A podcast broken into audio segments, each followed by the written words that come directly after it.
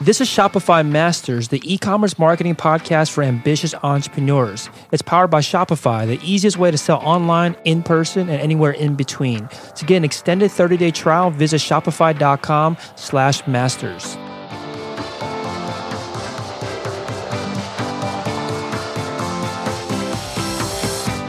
Hey, entrepreneurs, my name is Felix, and I'm the host of the Shopify Masters podcast.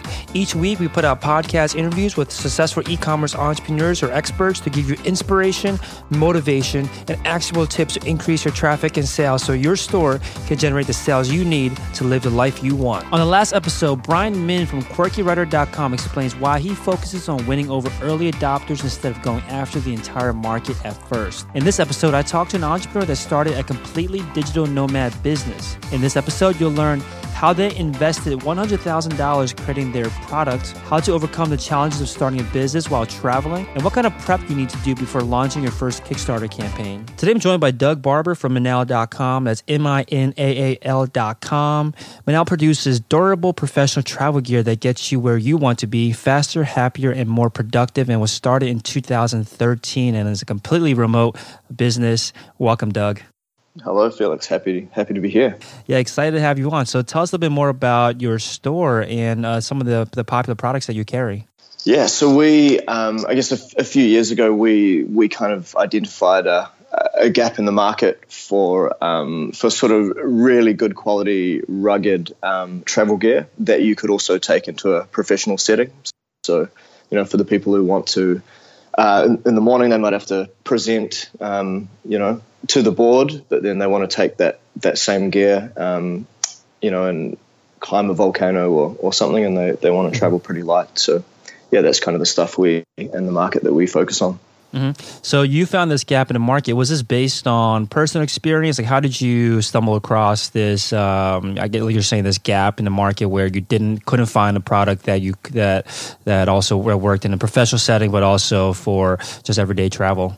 Yeah, it was sort of just just from lots of uh, lots of traveling. Um, so my my co-founder and I, we you know we went on exchange. We met because we went on exchange um, to university um, in Vancouver, Canada, sort of many, years ago. And so that was yeah, we've kind of yeah been both been pretty obsessed uh, with travel. I mean, probably before that, but that that really kicked it into gear. And um, yeah, so so from that point, kind of dealing with these you know bags of, of varying quality and and in the end like just just getting really frustrated with, with what was out there and and even though we didn't didn't have experience in the industry just trying to um, yeah make something ourselves that that worked mm-hmm, very cool so you said you didn't have experience in the industry but was this your first entrepreneurial uh, venture or have you tried starting businesses or launching products in the past yeah i think it, i think it was the the first serious one. So so it was all under kind of uh, Minaal. Like we we did um, try some other other products kind of in that the general area for for travelers,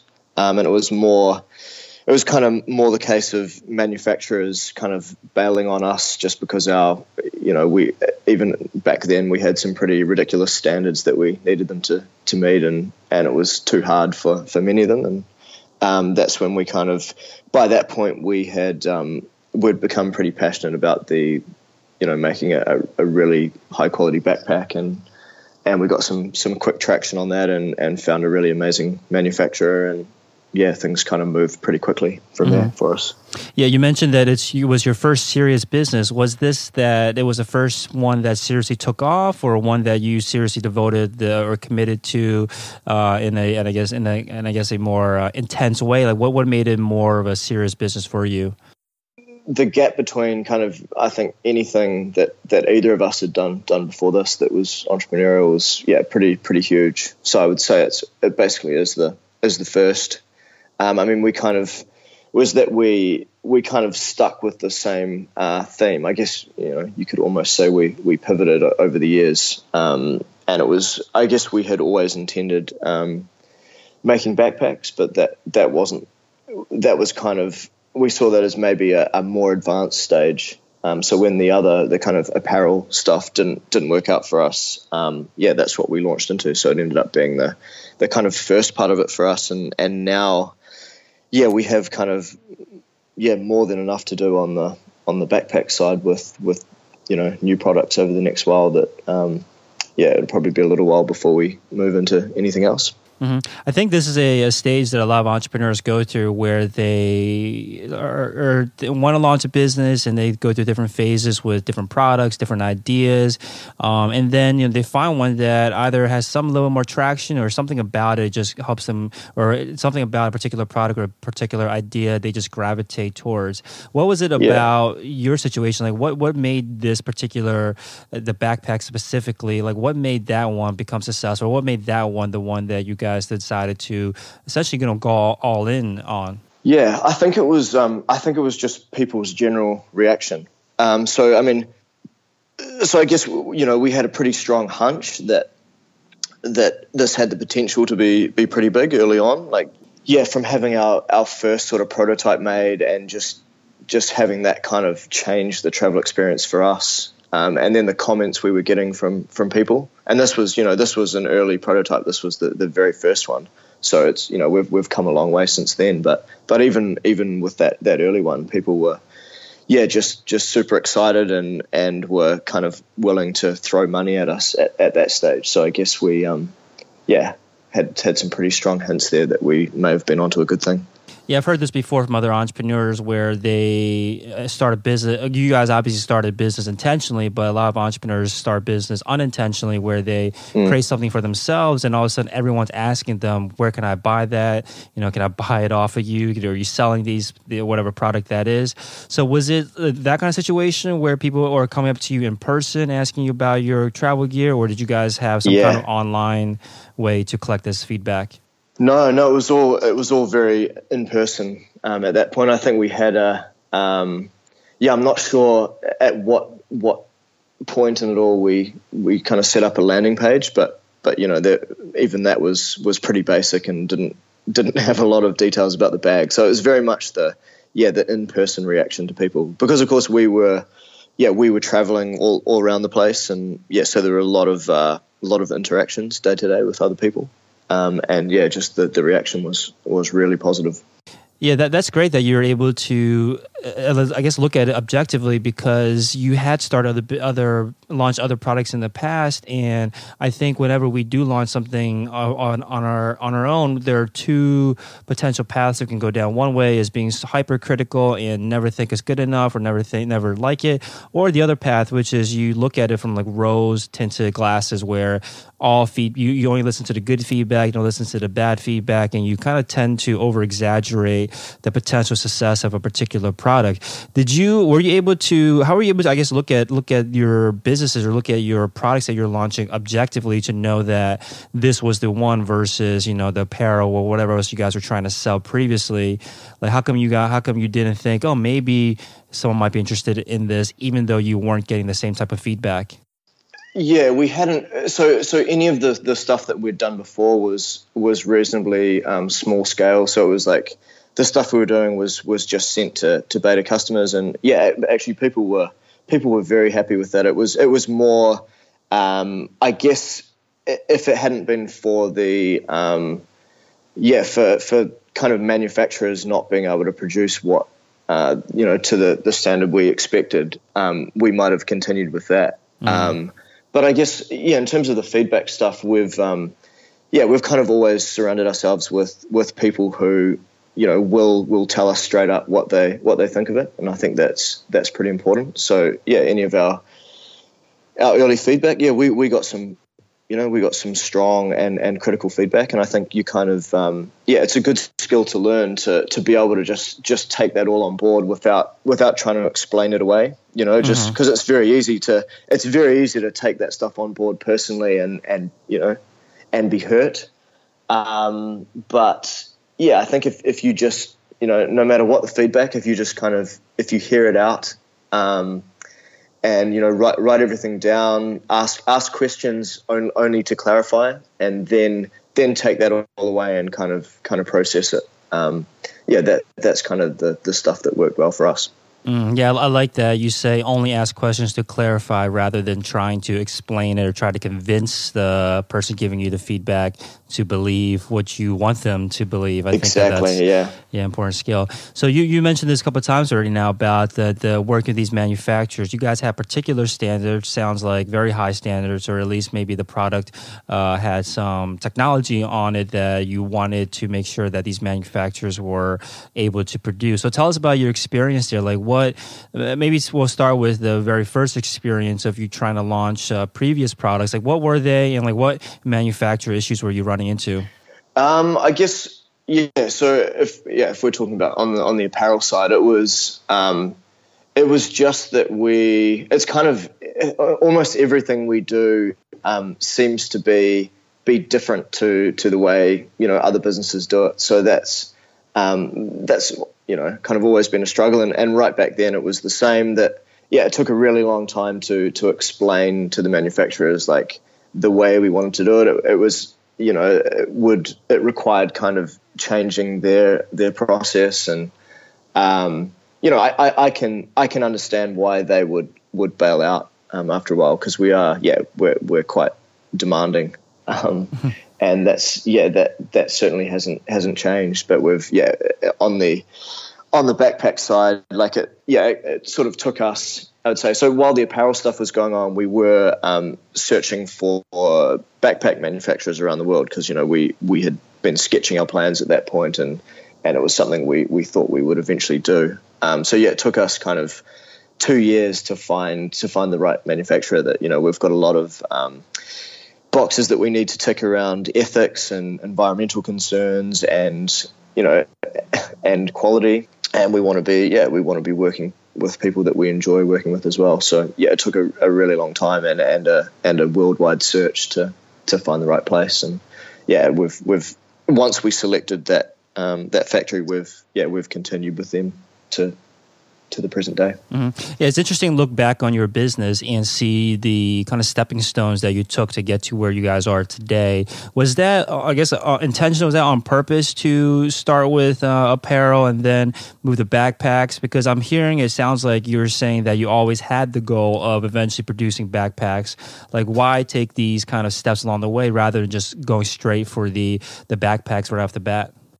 Yeah, I mean, we we always had the idea that that eventually, um, yeah, we there would be a kind of ecosystem of products um, mm. under the brand, but it was, um, I guess, you know, initially on kind of on traveling traveling around before, you know, as as a tourist. Um, I think we'd, we'd both had some exposure to to the apparel side of things, so that we saw that as a um, yeah as a less complex product to to start with which mm. I, I, think is still still the case. So it's um, yeah, while we were learning, because I mean, yeah, there's obviously a lot to to learn in manufacturing and kind of textiles, which is important for for both of those products. Um, and yeah, high end backpacks is a pretty pretty complex area.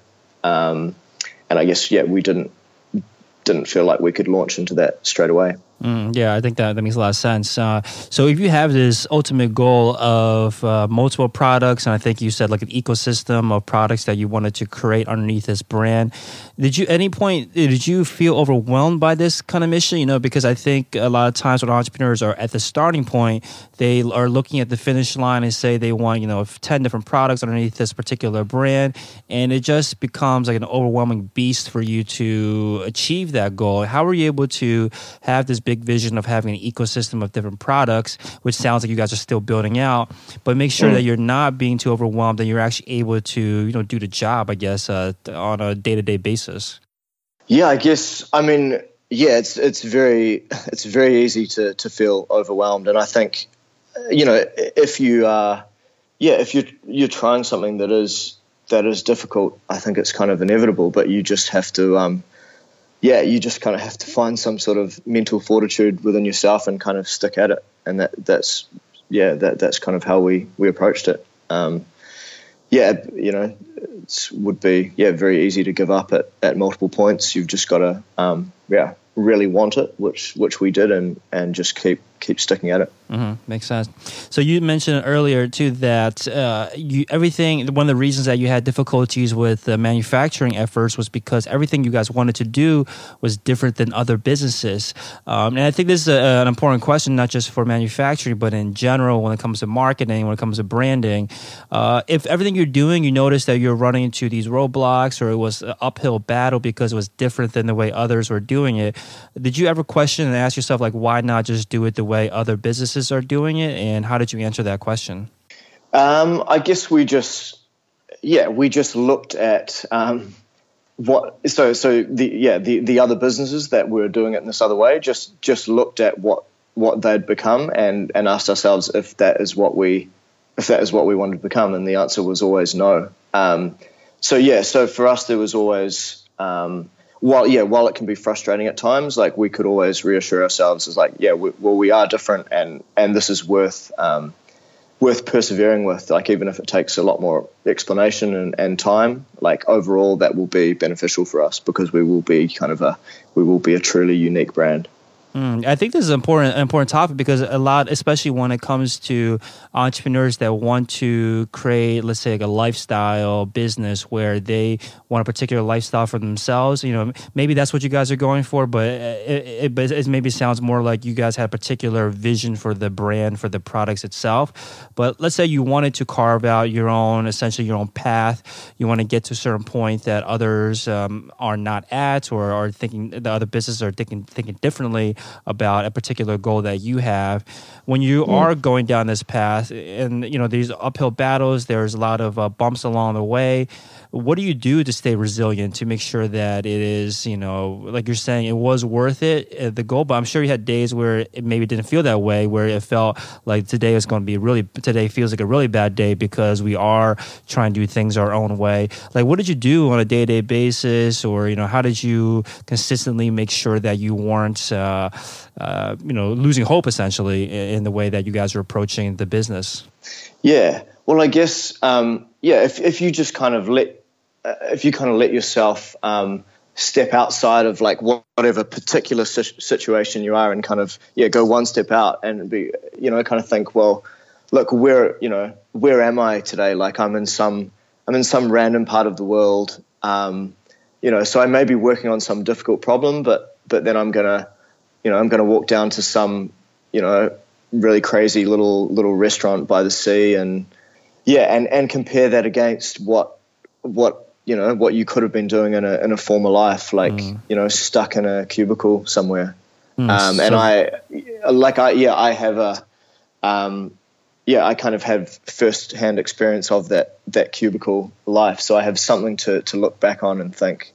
No, like no matter how bad this day is, like it, overall, it's just so much better than, um, yeah, than that that style of life for for me anyway. You know, it's like it's all about what um, yeah what speaks to you personally and and that will be a life that some people will want but yeah for me it's uh it's not and I, I much prefer this even with the the ups and downs mm, yeah that sounds like you practice a lot of gratitude making sure that you are grateful yeah. for for what you have already um, you know I think that's a big part of it as an entrepreneur is that we we're very ambitious. You know, we're uh, intense as well. You know, wanting to get things done, but it could also be a gift and a curse because you are never. You could go down a path where you're never satisfied, no matter where you are, no matter what you achieve.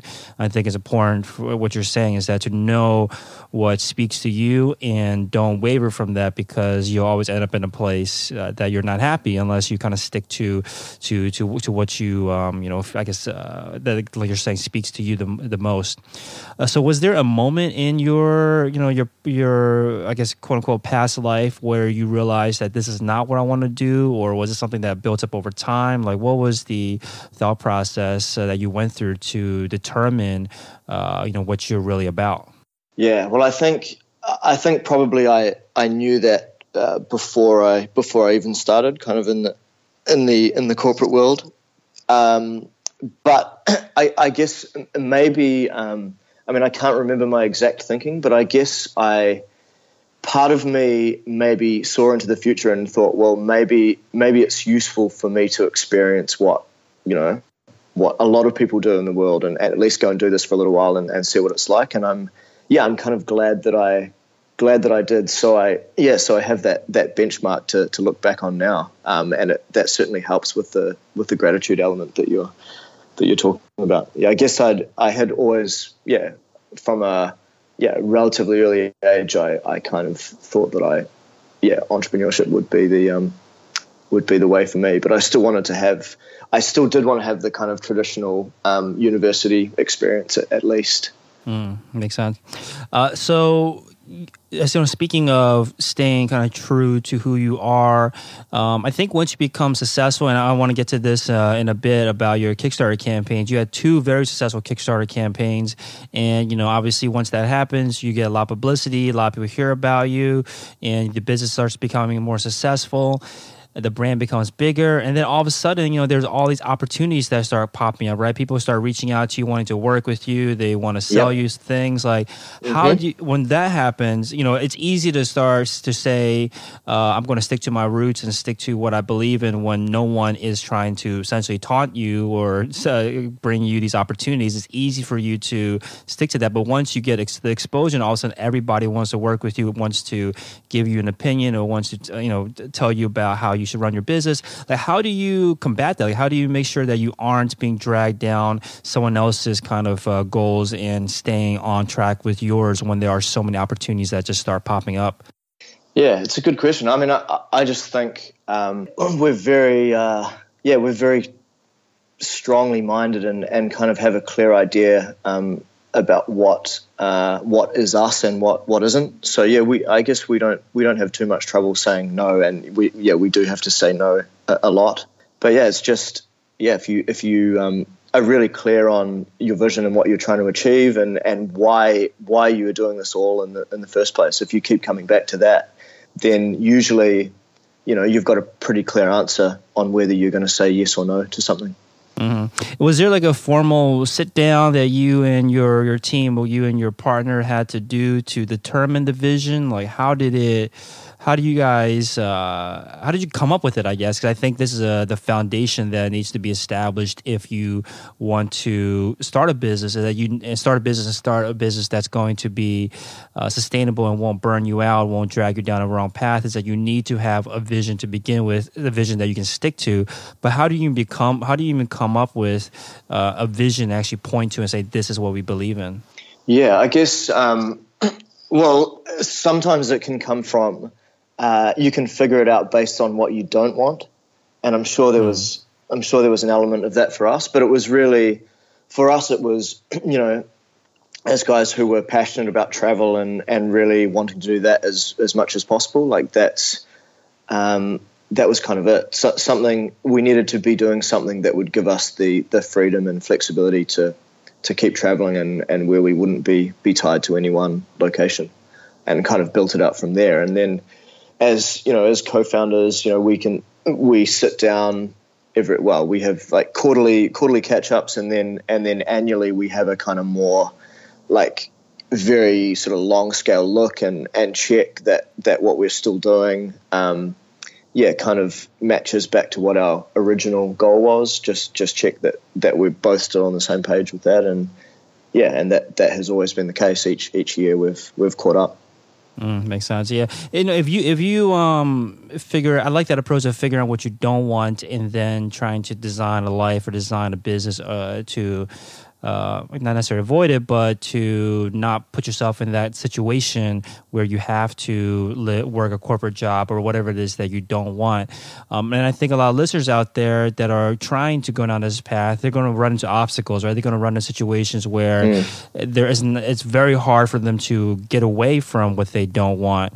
Is there was there a point where you came across this and you almost decided to go back to the lifestyle you had before? Like, what was it? Like, what what were some some of the times where it wasn't as easy to stay on the path uh, of doing what you actually do want to do? Yeah, I think um, I, mean, I think I can probably honestly say that there there was no point where I where I decided that that I should go back to to doing what I was doing, and mm. um, I yeah I don't think I've ever asked uh, Jimmy that directly, but I, I suspect that his answer would would be the same. Mm-hmm. Makes sense. Okay, cool. So let's talk about the um, the backpack then, because like you were saying earlier, there were some manufacturing issues with uh, the first run of products, the apparel uh, line. What what changed about the backpack? Like, what was the situation with the backpack and the manufacturers that made it uh, at least um, a lot more feasible than with the apparel? Uh, I think that um, yeah, we were just we were talking to um, yeah, to a really really high end manufacturer um, that that just that just understood what yeah understood what we were what we were trying to achieve um, very early on and and yeah everything just kind of clicked there. Whereas yeah with the um, with the earlier apparel manufacturers it was all yeah it was all a, a, a real real struggle. Um, essentially that yeah that was kind of the the major difference. Just yeah, having having someone on board that that you feel yeah un- understands what you're trying to do. I think is is pretty important. Do you remember how many manufacturers you had to approach before you found the right one? 50, 60, 70, wow. I guess. So what was the, was there like a, a good process that you followed to to reach out to them, you know, because if you have to talk to 50 or 60 manufacturers before you can even begin going down a path of producing this product, uh, is there a way to make it easier? You know, let's say you were to launch to launch the business again, and you had to find a manufacturer that that you had a, that and you had high standards. Is there a good, a better approach that you would take this time around to make sure that you were able to identify the right without spending too much time in that stage? I think if I think if I was in yeah, if I was in the same situa- situation I was back then, I don't yeah, I don't think there were any any real good shortcuts to that. It was just yeah being on the ground traveling around like visiting these places asking lots of questions. Um, yeah it's all a way to, to learn more about the industry. The more you visit you know the, the questions that you ask get better each time and I guess if, if me in my position was doing it now then yeah I have I have you know a huge amount of contacts in in various manufacturing industries so so things would be faster there but yeah if you if you don't know anything I think yeah, you, you still need to um, yeah, there's still a lot to be gained from from doing it the the slow and, and hard way. Mm, makes sense. Uh, so you were visiting all of these manufacturers in person? Oh wow! Uh, so I think a question that's going to come up in a lot of listeners' heads is like, how did you fund all of this this entire trip? Like, how did you you know quit your your job? It sounds like and travel and just try to start a business. Like, how were you able to fund all of this? Yeah, so um, so it came from so I mean, I out of university, I worked um, I worked eighteen months in in my first corporate job before I before I quit to, to go traveling, and that that was the kind of beginnings of the of the business. So, um, yeah. So, what what actually happened there was during most of those eighteen months, I I'd kind of decided that before I went in, like I wasn't gonna wasn't gonna get caught in the trap of um, you know, paying high rent and, and buying lots of things and, and buying expensive food. Um, and so it was a case of just continuing to live like a student while while having a job. Um, so so Jimmy, my co-founder, and I actually before we were in business together, we were um, yeah. So we we shared this kind of lower level of a of a place, and you know, for for many many months together, kind of kind of roughing it down there on a like it was a you know it was a nice-ish part of town, but but kind of splitting a basically a, a basement together. We we didn't pay much in rent, and and we ate a very yeah very simple simple meals. But um, yeah, so I guess there's yeah there, there are kind of sacrifices to be made, but we were we were happy to do that because we yeah it was it was kind of a, a travel slash future business fund I would say.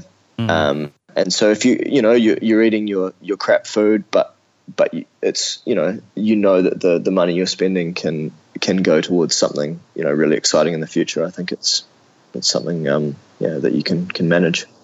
Yeah, definitely. I think that it's very, um, I guess, uh, you thought very forward uh, very early on, which helped you set up yourself to have not have the debt or not have the the essentially uh, golden handcuffs of being stuck yeah. in a, a, salary job and do all this. You know, I think a lot of listeners out there might be in that situation. Um, so I wonder like, if someone wanted to do the same thing, maybe not travel, but essentially quit their job and focus full time on on building a business. I think that's maybe a, a slightly better middle ground. Did you do you remember uh, any points where you felt like you were going to run out of uh, cash uh, during this entire thing? Like, what was it ever? Did it ever get kind of scary that this might not all work out? Yeah, I mean, there was a yeah, there was a period in there where because uh, it was sort of a case of um, Jimmy and I, like when one was when one was traveling around, like visiting factories, the other um, would be back in New Zealand um, working. So we'd kind of you know swap over at times. So we were that was kind of the thing that we needed to do to to refill the the fund a little bit. Mm. And that kind of worked, but yeah, once once we felt like we were we were really getting traction um, on the on the product side, um, we knew that we could move things a lot faster if we you know if we both went went full time and and kind of that's what we did and just just went for it. And that yeah, I mean that that makes a, a massive difference when you can you can focus all your all your energy on something. Mm-hmm. So you you uh, we're talking a little bit um, before the call uh, before we hit record, and you mentioned to me that I asked you like where are you guys based out of, and you said nowhere particular. You're traveling all the time. I want to talk about the kind of pros and cons of this. Like, what is it like to start a business without a physical home base that you come back to, but you're essentially just traveling all, all around the world while running the business? Yeah, I mean, I, I guess it, it definitely has its challenges, but I think yeah, it may be weird to say, but I, I almost feel more at home kind of traveling when I when I don't have a home, and I know that's um, that's definitely not going to be the, the case for everyone, and it's probably even a pretty pretty small minority. But um, yeah, I mean this entrepreneurship kind of you know it does allow you to a certain extent to to design the life that that works for you, and that's kind of um, yeah that that's what I think we've we've achieved. Um, and it's, I guess it's, um, the business has been set up in a way that, that um, enables that, but it's also, it would work, I guess, just fine if we, um, if one or both of us decided to, to stay in one place for, for a while. But it's, it's just that we're, yeah, we're, we're so passionate about travel that it uh, just seems to happen that way anyway. Mm-hmm. Uh, what are some of the challenges that that you encountered that you did not expect when you first started off uh, started the, the, business? You know, while traveling. Uh, well, I guess you know, as the team, um, you know, as the team grows, you kind of get to the point where, and, and everyone else is remote essentially as well. Um, you know, you do have um, do have meetings kind of at all all hours of the the day and and sometimes night, and that's yeah, I guess I, I, that can cause um, uh, can cause problems, I guess sometimes, but but not really. I think that's a pretty, I think that's a pretty small um, trade off for the kind of the life that, that comes out of that. And I guess particularly for us as a as a travel gear company, um, I guess yeah, no, no, one can kind of accuse us of of not uh, not being travelers. You know, we are we are both doing mm-hmm. it pretty much pretty much full time. Mm. Um, but yes, yeah, so, I mean, sometimes you do need to, um, you know, productivity can can take a hit sometimes depending on the on the style of travel. But I think we're, yeah, we're both both been doing it for long enough now that we can can still turn out decent work on the road. But we, yeah, we still give ourselves, you know, some solid blocks of time in one place as well for for things that are more difficult to do when you're when you're physically moving. Yeah, one thing I've heard about the from other digital nomads is that because they're traveling so frequently and then they're going to cities that are or places in the world that are just you know uh, essentially teasing them to come out of their work mode and travel or not travel but explore.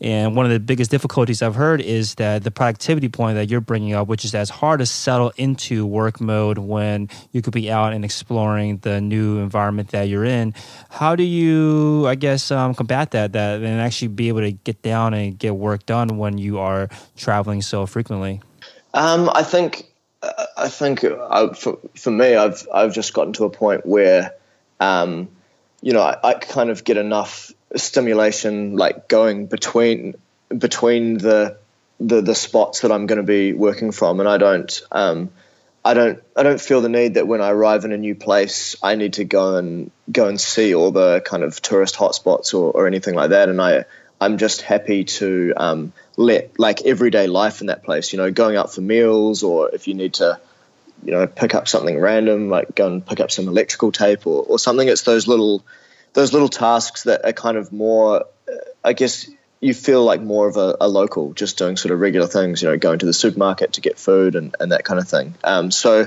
I think, yeah, for me, it's it's once you once you kind of treat yourself as as not a tourist and and mm. someone who's at least gonna gonna be a, a, resident there for whatever period of time you're there, even if it's just a day.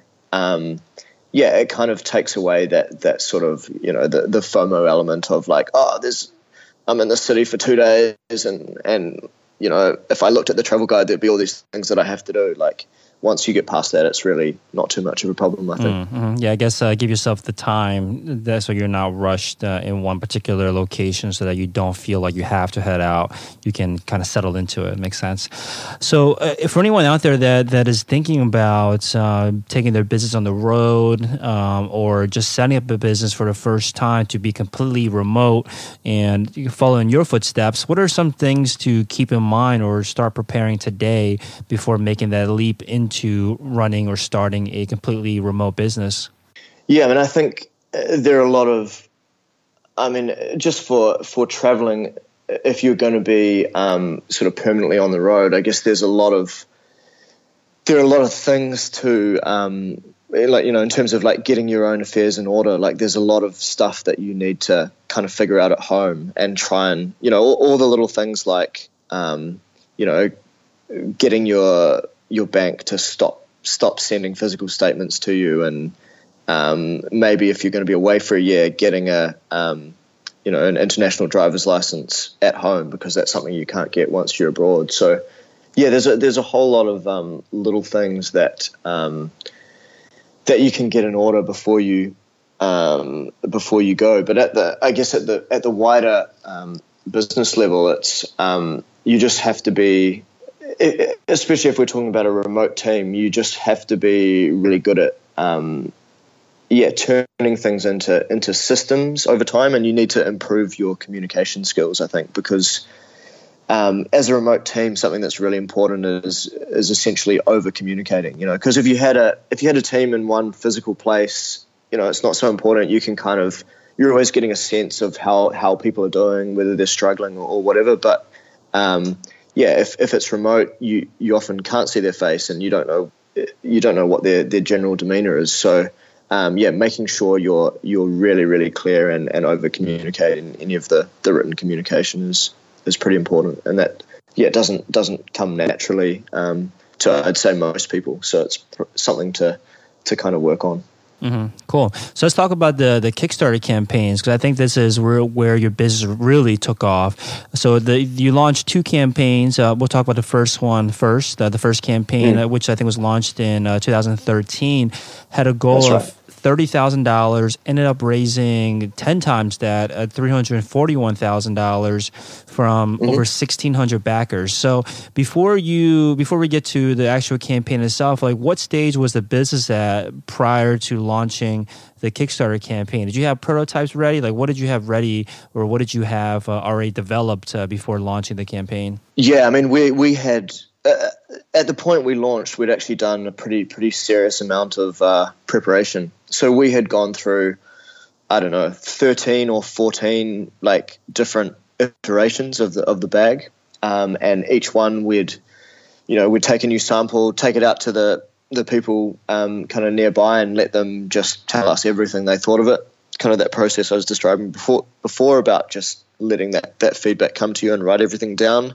Um, and we'd also we'd planned for um, yeah for every sort of scenario. So right from like we're really struggling to to get close to the goal. What are we going to do? And you know we're we're completely overwhelmed. So it was a case of making sure we had a we had a factory who could could handle that demand, making sure we'd yeah timelined everything out and and had a little bit of slack because there's always no matter how prepared you are, if you're talking about sort of you know physical manufacturing, there's going to be um, there's going to be things that you just you couldn't possibly have known that's going to push push things out a little bit. So yeah, just being very prepared. And I think I've seen it, um, yeah, probably a lot of times with some of these products that that end up on Kickstarter, where it becomes apparent that um, that the creators hadn't actually checked, you know, they, they hadn't even found their factory at that point, so they didn't know, you know, whether it could be produced um, at scale or or how much that was going to cost, and and you know that can definitely get you into problems later on. So so for us, it was kind of a mantra of like, yeah, prepare and and over prepare before we um before we kind of press launch on that on that campaign. Yeah, you know, 13 to 14 iterations prior to launching is definitely on the high end of uh, preparedness uh, for a Kickstarter yeah. campaign because I, I, hear all the time from people that are launching on Kickstarter where they're treating it as the starting point, like they is their first iteration or maybe first couple. They're putting it out there and hoping to kind of learn along the way and improve and change the product along the way before it ends and they have to start manufacturing it or start start uh, sending out to manufacturers. Uh, so how did you know that you you landed on the right iteration before launching on Kickstarter, especially since you went through you know 13 or 14 already? How did you say okay the 13th this is the 13th one or 14th one? This one is um, I want to say I don't want to say good enough, but it's ready to go on Kickstarter. Yeah, uh, yeah, just just kind of uh, a sense of this is pretty this is pretty damn good at this point. You know, from a uh, just trying to be as objective as possible and and kind of when the when the negative feedback really starts starts drying up from from these people who have been you know pretty loudly telling you what they think is wrong with it when that when that starts to disappear um, yeah and, and we'd kind of we'd, we'd gone through a stage at that point of of sending bags out to a small beta crew so so they could actually use it over a over a period of time and and see if there was anything else wrong. So we'd fixed any of the the little issues from that. So yeah, by that point we were yeah we were pretty confident that that it was you know it was a ready product. But but even then we wanted to leave ourselves open to um, and and provide some some time in the timeline to um, to slightly change the product based on feedback that we received um, from the you know during the campaign and mm-hmm. so that was yeah that was something that was valuable as well so we've done that in in both campaigns and and changed small things yeah, I think ideally any any entrepreneur out there is launching a business, they would if they had all the time in the world, all the funds in the world, they would love to kind of continue testing and creating the perfect product before putting it out. Um, but I, I want to talk about your process because I don't think that much time had elapsed between the very first prototype and launching on Kickstarter. So tell us about the cycle of going from a new prototype iteration to a beta tester to getting their feedback, now back to the manufacturer that's producing a prototype. Like how how did that entire cycle work and how did how did you work it so that it could be done in you know for 13 14 prototypes uh well yeah it was kind of a, a case of us yeah getting ourselves into a position where we didn't we didn't have to focus on anything else we didn't you know we we weren't trying to do any other jobs by by that point and and we were flexible in terms of where we could be you know we could essentially just camp out by the factory for for as long as it took, which is what we did. Um, and yeah, so it's a case of just um, yeah devoting all our all our efforts to that. So um, so taking in the, the initial prototype, which we which we had um, had brought in from New Zealand, where we had it made, and then um, yeah, so so already from that first travel, we had a had a bunch of things that we wanted to change for the for the next sample.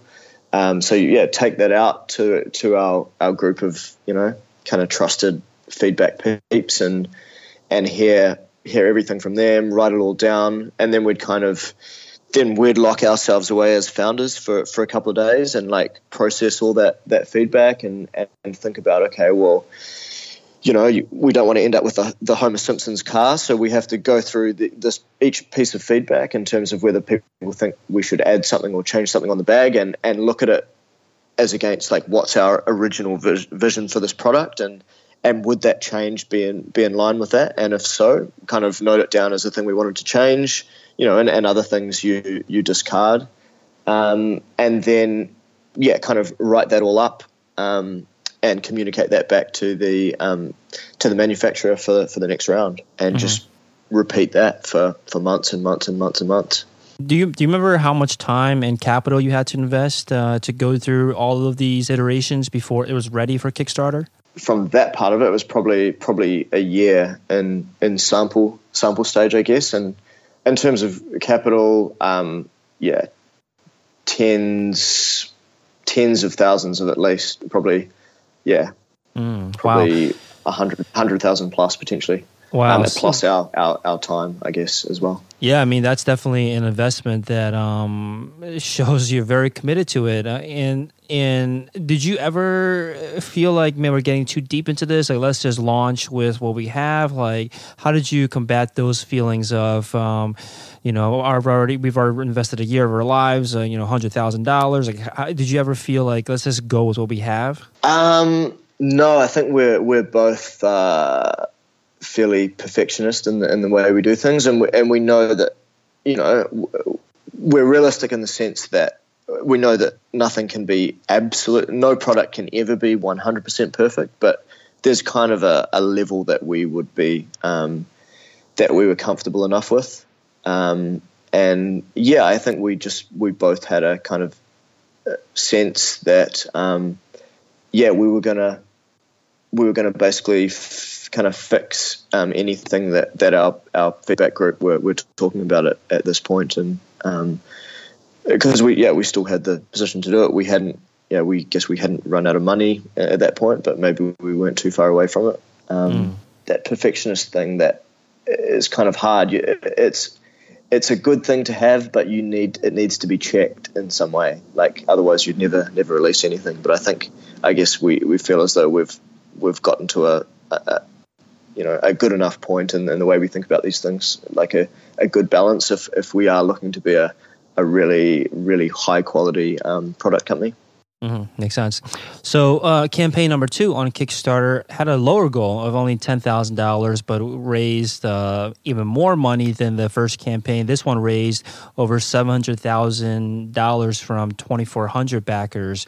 Uh, so, tell us about your promotion strategy for both of these. Like, did you guys do any pre- preparation to market and promote the campaigns before they started? Like, how do you, how were you able to you know hit your goal and then break through is so so successfully for both of these campaigns? Uh, well, for the um, I guess for the first one, I guess we got we got a, a, bit of help from from the people that we had involved in the in the process. Um, so it was a lot of their feedback that went into the bag, and you know that that kind of meant that that by the end of that there was a bag that they they really wanted as well. So um, yeah, so and and kind of our the the online community that, that we're part of, the um, the the DC, the Dynamite Circle. Um, a lot of guys in there, um, you know, gave us gave us a lot of help um, in in getting the word out. Um, and then for the for the second one, I think well we we didn't really we were basically um, yeah really focused on product kind of right up until the the time we launched and didn't didn't do so much in the in the promotion side of things. Um, but I guess at that point we, you know, we'd had a lot of, uh, you know, word of mouth marketing over the over the last couple of years, and and a kind of sizable um, email list by that point. That yeah, it was it was kind of it was quite different to the way we approached it, and we really didn't didn't actually do a do a lot. Um, just kind of yeah, dropped it to the lists and and kind of I guess had a few had a few teaser videos, kind of cut out from yeah various parts of our, our Kickstarter video, and kind of that was that was it, and it, it yeah started um, started uh, the total um, yeah raised fairly fairly quickly on that mm-hmm. on that second one. Yeah, I can I can definitely see why a second campaign would be. Um, uh, you know, I wouldn't say anything is easy, but at least easier than the first one because you have that uh, PR essentially from the first campaign. You have the email list. You have customers already from that first campaign that you can uh, promote your new one too. Um, so you also, I, I, was looking at your your profile for Kickstarter, and you guys have backed 28 campaigns. I think this is the most I've seen for any any guest on the podcast that's launched on Kickstarter. Uh, 28 campaigns that you guys backed on Kickstarter. Uh, do you? I guess why? Um, why did you feel like you had to back? Not why did you feel like you had to back but like what made you guys decide to back you know 28 other Kickstarter campaigns? Um, yeah, I'm not, I'm not sure that it was that it's even a conscious decision. It's just like we talk about stuff that we that we really love and that we think uh, should exist in the world, and and yeah, we're always happy to happy to back it. It means that sometimes I'm I'm always carrying carrying around a few other like um, Kickstarter products and things that I'm that I'm testing for, for people, and um, yeah, we just just love it as as a way to to bring things into the world that a few years ago, um, yeah, just may not have made it. It's it's a, a really cool platform. Yeah, there's definitely a tight knit community of uh, backers out there, so I can uh, definitely see why you would want to get involved in that community. Um, so one thing that really stood out with your Kickstarter campaigns is the the videos. You know, did, did, did these uh, were these produced by in house, or did you guys hire people to help you produce these uh, product uh, videos for your Kickstarter campaigns? In house, uh, both of them actually. Um, yeah, the the first one was. Um, yeah, kind of. I mean, Jimmy deserves um, most of the credit on, uh, well, the vast majority of the credit on on both of these videos. Um, yeah, he. Um, it was kind of yeah the, the, two of us and and a friend that we a kind of a photographer friend that we roped in to help us for the for the first one, um, and then uh, the second one yeah, kind of a, a, similar situation where it was yeah members of our team that that that helped us. Um, well, with the, with the editing on that one, Jimmy still wrote all the all the scripts. We kind of had a um, a game of uh, call it like editing game of chicken with the editing, where he would write you know increasingly ridiculous things in and, and wait to see what I would edit out, and I I just left it all in there. So that's how you ended up with that that passage at the at the very beginning of us dancing on the on the beach and um, in kind of Peruvian masks. Yeah, I think it was a. I think it was a very um, hilarious video. Anyone out there is listening should check it out. I think it's uh, definitely caught my attention. Um, so from the from the first first campaign to the second campaign, though, did you learn anything about what works with the video or what works with uh, the landing page for a Kickstarter campaign that you made sure to include in the second campaign? Yeah, I, th- I think we didn't didn't change the way we went went about things too too much. Um, I think we feel like it was a, yeah, it was kind of a, um, we had we'd done a lot of research um, for the for the first one, so I guess we we felt that most of that could be um, continued on. Yeah, kind of. I think we we started uh, with the the cross promotions a little earlier than um, than on on the first one. Um, that was you know when you've got the opportunity to yeah tell tell your backers about about some of the other awesome um, projects that are happening on Kickstarter at, the same time. So that that's always good. But yeah, I think I think uh, there were they were fairly fairly similar in, in the way we went about that part of the process for for both campaigns. Can you talk a little bit more about this cross promotion? Is that something that's done while you're running a campaign, or is this after you've uh, are about to launch a campaign and you you work with other past uh, campaign creators to promote your product? What does cross promotion mean?